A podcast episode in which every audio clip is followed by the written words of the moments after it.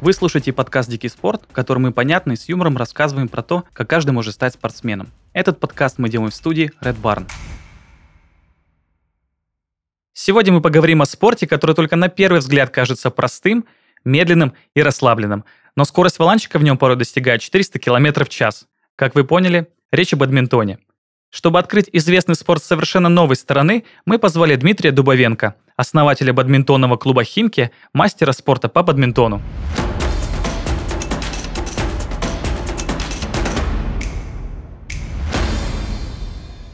Дмитрий, здравствуйте. Приветствую. Сразу вопрос. А, кажется, что бадминтон у нас воспринимают как вид спорта для пляжа или дачи. А, каждая вторая реклама показывает нам такую картинку, где дети, бабушки и дедушки, а, родители перекидываются валаном с помощью ракеток. Как считаешь, почему маркетинг российский, по крайней мере, так воспринимает бадминтон? Ну, скажем так, это наш бич, наша проблема. Это то, скажем так, с чего мы начинали. Действительно, спортивный бадминтон э, приелась эта ассоциация, потому что так можно легко взять э, ракеточки-валанчики, пойти на пляж, что-то там поперекидывать. Э, и это две совершенно разные, скажем так, игры, две, два совершенно разных направления. Но основное отличие, скажем так, простое. Если мы говорим про пляжный бадминтон, то задача игроков а, как можно больше поддержать валанчик в игре, поперекидывать, да, то есть набить 2, 3, 5, 10. Ну, вот. И кто а, может набить там 20-30 раз, считается, что он хорошо играет в бадминтон. И вся эта история очень быстро заканчивается, когда появляется, ну, мы убираем ветер, появляется площадка, появляется сетка, и уже задача не перекидывать валан на ракетку друг другу, да, а задача забить. Ну и вот в этом случае совершенно другая история.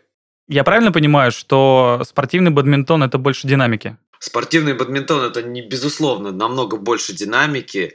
Это пульс 160 и выше а, во время игры. Это действительно очень тяжело. По энергозатратности он в бадминтон входит в тройку самых тяжелых видов спорта в мире. Ну, неподготовленные люди они, я бы так сказал, э, пребывают в легком шоке. А, они буквально через 20 секунд понимают, что такое бадминтон. То есть можно, допустим, игроку, ну так, грубо говоря, дать ему один раз под сетку, другой раз назад, потом опять э, кинуть под сетку, дать опять назад э, валан, он два раза туда-сюда сбегает, такие вот рывки совершает, и у него сбивается дыхание, и очень тяжело становится неподготовленным. Это получается, что в спортивном бадминтоне нужна взрывная скорость. Да. И выносливость. Да, безусловно. То есть э, э, скоростная выносливость, э, да, и скорость очень нужны. А как относятся люди, которые впервые приходят на спортивный бадминтон? Они действительно все в шоке от того, что происходит? Ну, естественно, у нас э, нет задачи, э, ну, скажем так, когда я был старших классах школы, студентам. У нас был такой прикол организовать челлендж, показать, что такое бадминтон и уничтожить там однокурсника своего. Вот. Далее мы, конечно, уже, так как мы занимаемся популяризацией, у нас не было задачи уничтожать бадмин... э, людей на площадке. Тем не менее, мы старались донести до людей то, что это круто. Ребята, вы можете в, э, выплеснуть много энергии, вы можете пропотеть, вы можете сбросить там килограммы. И случаев у нас очень много, что люди начинают заниматься и минус 10 килограмм, минус 12, минус 15. Это в течение какого времени? Ну, мы, естественно, за то, чтобы э, постепенность была, а вот какие-то там рекорды и так далее, они могут обернуться нехорошо. Но нормальная там ситуация, допустим, что к нам человек приходит там с излишним весом 93-97 килограммов, потом Э, через год он минус 7, через там э, еще в следующий год он минус 5, и вот уже подтянутый, живота нет. Радуется жизни. Мне кажется, это совершенно прекрасный результат. Это получается 2-3 тренировки примерно в неделю или какая-то другая нагрузка? Да, это для любительского спорта мы как раз это и рекомендуем. То есть потому что одна тренировка в неделю недостаточно, И, скажем так, мышцы успевают забывать, что это такое бадминтон, да, и немножко такие есть ощущения, ну, не то что неприятные, то есть помимо этого, может быть, нужно еще что-то давать, зал, плавание, вот. А кто ходит в бадминтон 2-3 раза в неделю, они как раз себя чувствуют отлично. А ощущение, как напрягаются мышцы во время бадминтона, они примерно на что схожи? Это больше похоже на классический теннис э, или на настольный теннис? Может быть, на какие-то другие виды спорта? Бадминтон а, сложнее. А, сложнее тем, что работают все мышцы за счет того, что есть прыжки. Из всех ракеточных, я сам ракетлонист, я играю во все четыре а, вид спорта. Вот э, бадминтон, настольный теннис, большой теннис и сквош. А бадминтон отличается тем, что есть прыжки. И при прыжках нужно, соответственно, вытолкнуть свое тело наверх, а, в воздухе тело прокрутить, и вот эту ударную нагрузку, а, скажем так, выбросить эту всю энергию в полет валана. За счет этого много мышц работает. И за счет этого бадминтон, я считаю, тяжелее. Ну, вам, как человеку, который занимается ракетлоном, э, это, наверное, 100% известно. А вы можете примерно э, составить такой топ-4, э, возможно, по энергозатратности между сквошем, настольным теннисом, большим теннисом и бадминтоном? Бадминтон и сквош я бы поставил очень близко, потому что в сквоше очень длинные розыгрыши. То есть вот бадминтон и сквош там 1-2 в зависимости от того, что происходит, какой уровень матча. Третьим я бы поставил большой теннис, на четвертом месте настольный теннис по калориям. А как считаете, э, нужно ли приходить в бадминтон людям, которые отрабатывают какие-то элементы, например, из большого тенниса? Все-таки он как-то более популярнее у нас. Категорически нет. Здесь это выбор. То есть э, мы, ракетлонисты, конечно, мучаемся, потому что для нас это многоборье. Мы технику в одном виде спорта ставим, а потом в другом а, как-то перестраиваемся. А, но если хочешь совершенства, в одном из этих ракеточных видов спорта э, лучше забыть на время, э, ну, углубиться в один, скажем так.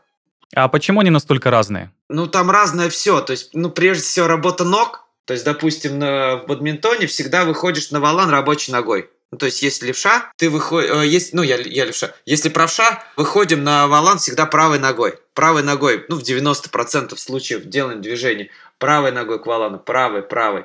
А у теннисиста иногда левой ногой, э, левой ногой мы выходим на мяч. И, естественно, за счет этого получается в голове каша. То есть э, и э, размах, замах и размер, длина движения тоже разные. Поэтому если, допустим, в теннисе могут работать над длинным замахом, э, то в бадминтоне мы потом этот длинный замах будем убирать, работаем со спортсменами. Еще такое ощущение, что теннис, э, он большой, как-то более тяжелый мяч, более тяжелая ракетка, а в бадминтоне немного другая история. Я не прав? Да, есть отличия. То есть в теннисе веса ракеток, сейчас я вспомню, что-то в районе там 200, 250-300 грамм. 250, а наверное, для юни- юниоров. 300-305 грамм, да, это вес ракетки теннисной. А в бадминтоне э, вес ракетки 87 грамм средний.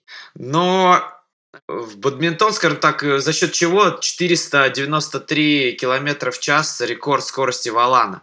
За счет того, что высокая скорость, скорость, то есть э, небольшая сила, э, небольшой вес ракетки позволяет развивать ей очень большую скорость. И вот сила в этом. А еще есть такая история в теннисе, что один удар можно новичку отрабатывать месяцами, а вот уровень вхождения в бадминтон у любителей – это примерно такая же история? Отработка ударов – это сложная история или нет? Есть такая вещь э, в большом теннисе, безусловно. То есть э, я ну, наблюдал сам за игроками, и я скажу свое личное мнение. То есть э, в теннисе нужно перетерпеть некоторое время, то есть может быть год, может быть полтора, чтобы у тебя появилась подача, чтобы у тебя появились какие-то базовые удары, и тогда уже будет появляться рисунок игры. А, бадминтон тем хорош, что э, какие-то базовые элементы на определенном уровне и базовый игровой рисунок можно освоить довольно быстро. И за счет этого люди, которые приходят в бадминтон, они довольно быстро зажигаются и остаются. А если у людей разная степень подготовки, например, я совсем не занимался никаким видом спорта, и второй человек, предположим, занимался те же, тем же теннисом, Э, какое количество времени нужно им обоим, чтобы нормально включиться в бадминтон? Здесь момент индивидуальный. Конечно, если человек с ракетками дружил, то он осваивает быстрее. Совершенствование, оно тоже идет на определенном уровне. Мы строим вот клубную систему, у нас а, а, тренировки проходят в следующих, ну, таких условных группах. Это beginners, да, intermediate, advanced и masters. А сколько времени примерно нужно новичку, чтобы научиться основным элементам? Если базовые элементы, наверное, от 8 до 10 персональных тренировок, либо 2-3 месяца, может быть, 2-3-4 месяца тренировки в группе. То есть получается, что нормальный рисунок игры в спортивный бадминтон – это примерно 2-3 месяца групповых тренировок?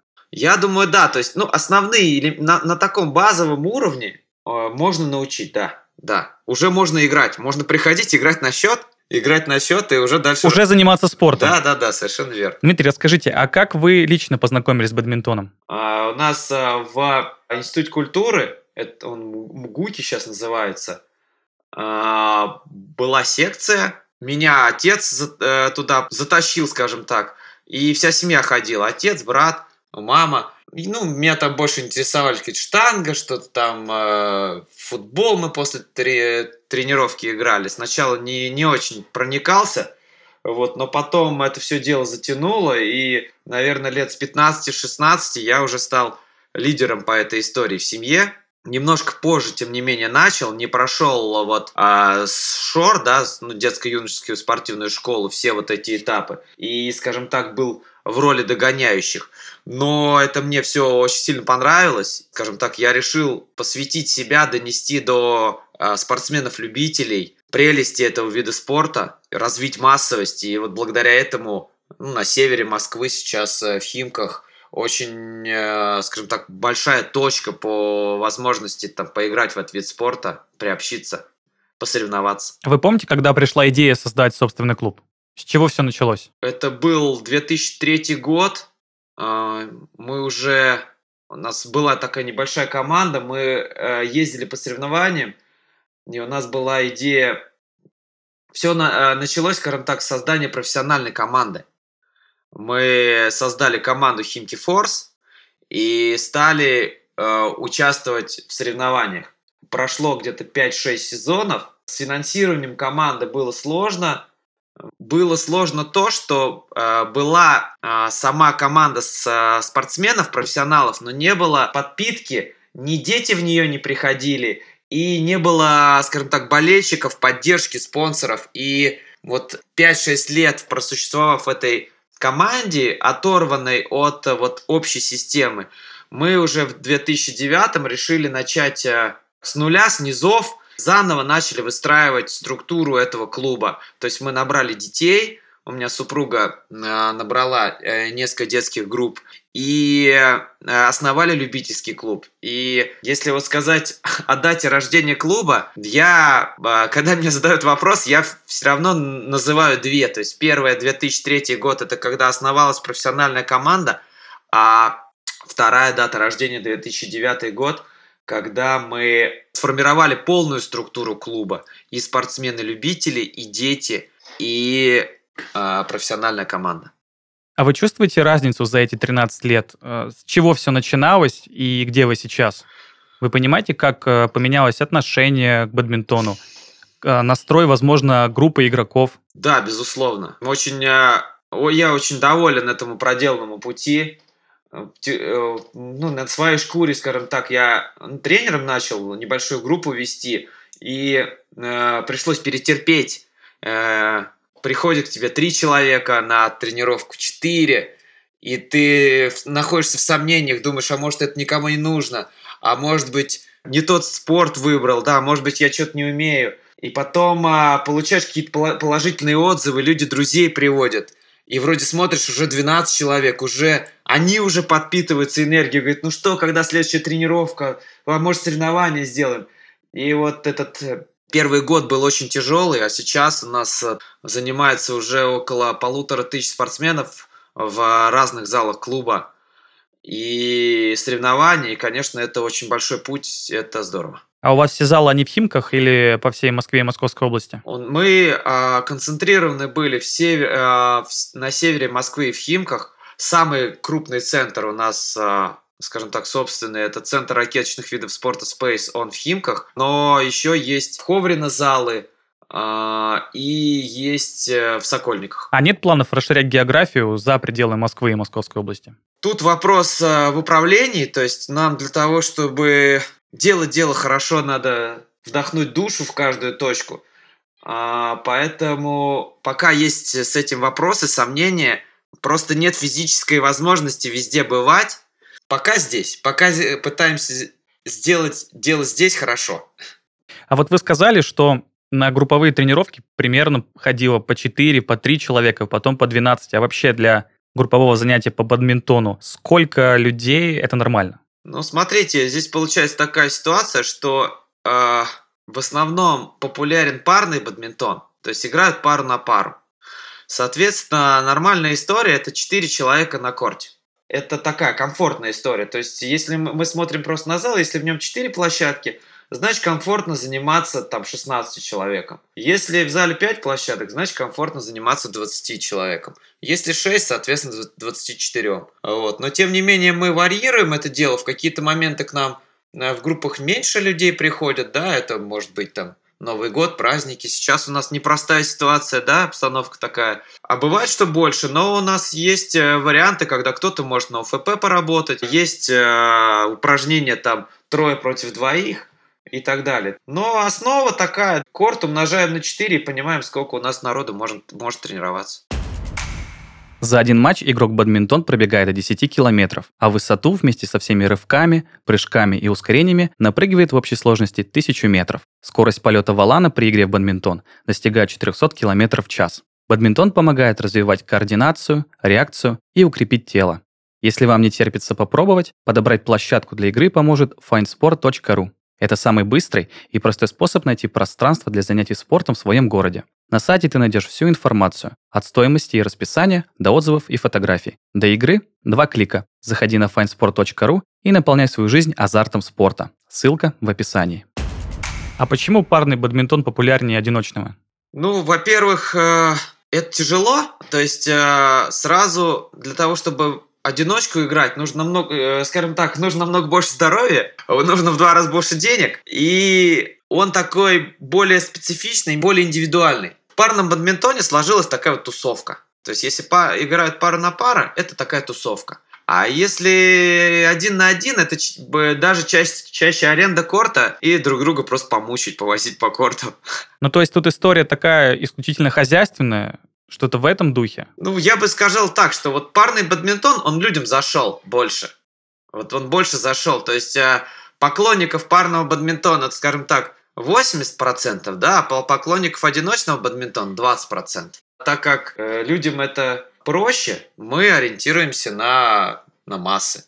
Ну, я бы еще одну вещь добавил. Одиночный бадминтон, он все-таки требует гораздо большей подготовки. То есть, ну, я сам продолжаю, ну, несмотря на то, что руководитель, продолжаю вести группы, да, и, допустим, если человек э, с избыточным весом, с излишним, да, или он не, не очень хорошо готов, да, или он вот там на что-то жалуется, или после болезни, я ему не буду советовать играть э, одиночку, да, на тренировке, потому что я понимаю, что но он не готов. Это гораздо большая нагрузка, э, вот, это гораздо больше, ну, нужно быть прям в форме, вот. А в паре все-таки ты э, где-то партнер тебя может подстраховать, все-таки держишь ты не целый корт, а половинку площадки, то есть ты можешь как-то вот вписаться нормально, даже в таком средненьком состоянии.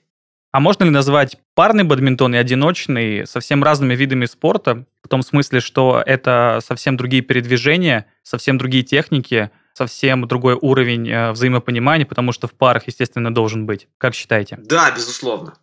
Мы приезжали в Малайзию на, на сборы, на тренировочный процесс. Э, лишний раз подтвердилось наше э, впечатление, что начинается там тренировка в академии, да, собирают, собирают коучи, э, скажем так, свою группу, все поздоровались, но вот они видятся только в начале. После этого тренер парников забирает свою группу работать над парными элементами, а одиночники э, перемещаются в другой, то есть они находятся даже в разных, э, ну, в разных частях зала, загороженной ширмой, и работают над своими э, элементами. А в чем конкретнее отличие вот в тренировочном процессе? Вот при том, что в бадминтоне есть удары, там подставка, откидка, э, допустим, добивание, э, все равно техника исполнения в, в, в связи с тем, что акценты игры другие, она разная. И поэтому элементы, они э, немножко разные, с разным оттенком. Э, и поэтому и программа, программа другая. То есть там есть, например, какие-то резанные удары, срезки, они присущи только для одиночки а в паре они не работают. Вот. Есть э, там какая плоская игра такая, э, скоростная, она больше присуща для пары. И программа строится таким образом, да, чтобы развить вот эти вот э, элементы, которые наиболее важны. А вы сказали, что были на сборах в Малайзию. Вы часто бываете за границей? Ну, ездим, да. Именно по бадминтону? Ну, мы начали с, с поездок э, вот в родную близкую Финляндию. А вот, э, страна в бадминтоне а, ну, на таких позициях, я бы не сказал лидирующих, но тем не менее с бадминтоном хорошо знакома. По крайней мере, у них очень много площадок. Посмотрели, как -то, что как там делается, очень понравилось, и мы некоторые их идеи перенесли на наш процесс. А вот Азия долгое время, скажем так, оставалась мечтой, и первый раз мы поехали в 2018 году, скажем так, на разведку, посмотреть на своей шкуре испытать, как там тренируют. А в 2019 году мы уже выехали туда с группой любителей, то есть окунули наших спортсменов в тренировочный процесс. В 2020 году хотели уже совместить поездку, то есть своих э, спортсменов, лучших профессионалов взять, но вмешался ковид, и вот это пока перенесли. А вот такой вопрос. Вы побывали в Финляндии, побывали в Малайзии, а нашли какие-то отличия в тренировочном процессе, как э, игроков подготавливают в Европе и, соответственно, в Азии? Да, безусловно. Но мы сейчас, конечно, э, это наша задача, и в основном тренеров, которые работают э, с профессиональными спортсменами, скажем так, быть в тренде, смотреть все эти идеи. Я бы подчеркнул в Азии, что это очень большой объем работы, то есть э, там, э, если в России ты один раз в день тренируешься, это хорошо. В Европе, наверное, это две тренировки в день, а в Азии там две-три. Вот, очень большой объем э, тренировочной работы. В Азии я бы отметил, что это жизнь. То есть человек погружается в тренировочный процесс как жизнь. То есть вот он тренировку, допустим, в 5 утра назначили, значит так надо – э, с 5 до 7 потренировались, а вот вторая тренировка может быть днем, а третья, если необходимо, вечером, и человек может жить в зале, и это нормально. У меня есть ощущение, что бадминтон наряду с настольным теннисом очень популярен в Азии. Китае, Филиппинах. Э, с чем это связываете? А, да, безусловно, в, бадминтоне лидирующие страны э, Китай, Индонезия, Малайзия, Корея, Япония, это Таиланд. У них э, этот вид спорта очень популярен, и много игроков э, занимаются. А как считаете, почему он так популярен? Ну, я бы так сказал. Во-первых, мне кажется, что сложение у них э, располагает к этому виду спорта. А, во-вторых, э, очень просто сделать эти площадки, то есть э, и видео подтверждают то, что многие даже начинают играть в бадминтон как, ну, детвора на определенном уровне. То есть в каждом дворе есть эта какая-то площадка. То есть я бы сказал климатические условия. И еще я обратил внимание, что тренировочные центры у них, э, ну, его намного проще сделать. То есть, э, ну, грубо говоря, ты делаешь забор, делаешь крышу, чтобы дождем не заливало. Отапливать это дело не надо, и у тебя уже зал на, там, на 12 кортов, в нем можно уже там сделать огромную школу бадминтона. Да, но, видимо, у них там действительно и погода располагает, э, и намного проще сделать залы. Ну и правда, по ощущениям, э, все время, как не включая спортивные трансляции, вижу бадминтон, постоянно вижу, что между собой соревнуются именно азиатские страны. А вот вы сказали, что у вас в клубе иногда проходят соревнования. Это я правильно понимаю, что это любительские? Да, в основном любительские, и раз в год мы проводим одно профессиональное соревнование. А они чем отличаются? Только уровнем подготовки и силой соперника? Э, мы э, разработали там совместно с любительской ассоциацией бадминтона там систему деления по группам. То есть такое идет условное деление по группам. А это мастера спорта, Б это кандидат в мастера спорта, там первый может быть разряд, второй. С группа это уровень примерно третьего взрослого разряда. И далее до группы F Группа F это начинающие. Соответственно, каждый, кто занимается, может э, в, своем дивизионе играть, найти соперников. И получается, что он э, может бороться за призы, прогрессировать. А когда он набрал уже определенный уровень, перейти в следующую группу по силе. А как перейти в следующую группу? Как проходит эта сертификация в бадминтоне кандидата мастера спорта, мастера спорта, взрослые разряды? И определяющим фактором является любительский рейтинг.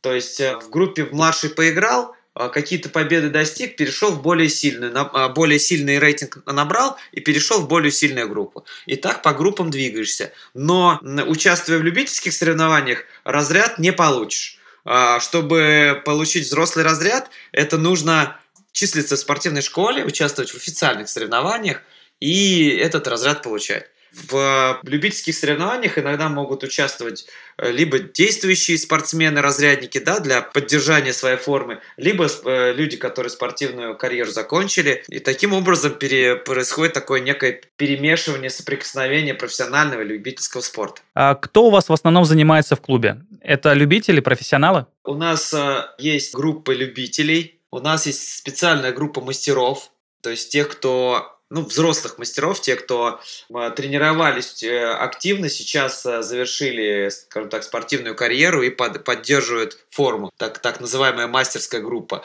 И у нас есть спортсмены-профессионалы, мастера, которых мы адресно поддерживаем для достижения с ними максимальных результатов. Кроме того, есть детские группы, то есть мы их вот на, набрали детей с нуля и тоже их, скажем так, готовим для, для того, чтобы они Э, получали уже свои первые спортивные разряды. А зачем к вам чаще всего приходят в клуб? Поддержать форму, попробовать новый спорт? Ну, вы знаете, разные цели есть. То есть э, прекрасный способ поддержания формы, э, прекрасный способ похудеть. Большая получается тусовка, то есть это человек, который приходит в клуб, у него сразу появляются там новые друзья. Семьи у нас образуются, то есть это нормальная абсолютно, скажем так, ситуация, люди знакомятся. Вот, то есть э, каждый, скажем так, находит то, что ему ближе, интереснее, и многие решают сразу много вопросов. То есть им в, в клубе и интересно, и они э, ЗОЖ поддерживают, и друзья. Все тут.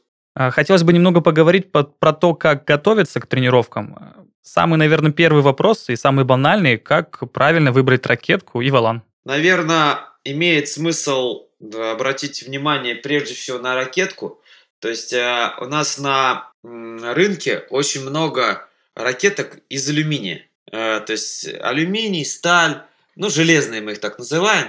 Вот, эти железными ракетками, они подходят для того, чтобы там 5-10 э, ударов сделать на пляже, ну максимум минуту поиграть но они совершенно не подходят для спортивного бадминтона, потому что когда час, если ты этой железной ракеткой помашешь, конечно, будет рука болеть, и ничего особо не освоишь, и как бы на этом вся любовь к бадминтону закончится. То есть мы рекомендуем ракетки графитовые, а, которые э, карбон-графит. Они э, намного легче, то есть ракетка весит 87 грамм, как я ранее сказал, и ей уже можно исполнять элементы в свое удовольствие. А, а как насчет валана? Если хочешь э, тренироваться как профессионал, играть как профессионал, осваивать профессиональную технику, тебе нужен перевой валан. Плюс перевой валана в том, что ты можешь делать э, примерно все те же элементы, которые видишь по Ютубу, по телевизору, когда показывают бадминтон. Можешь их разучивать.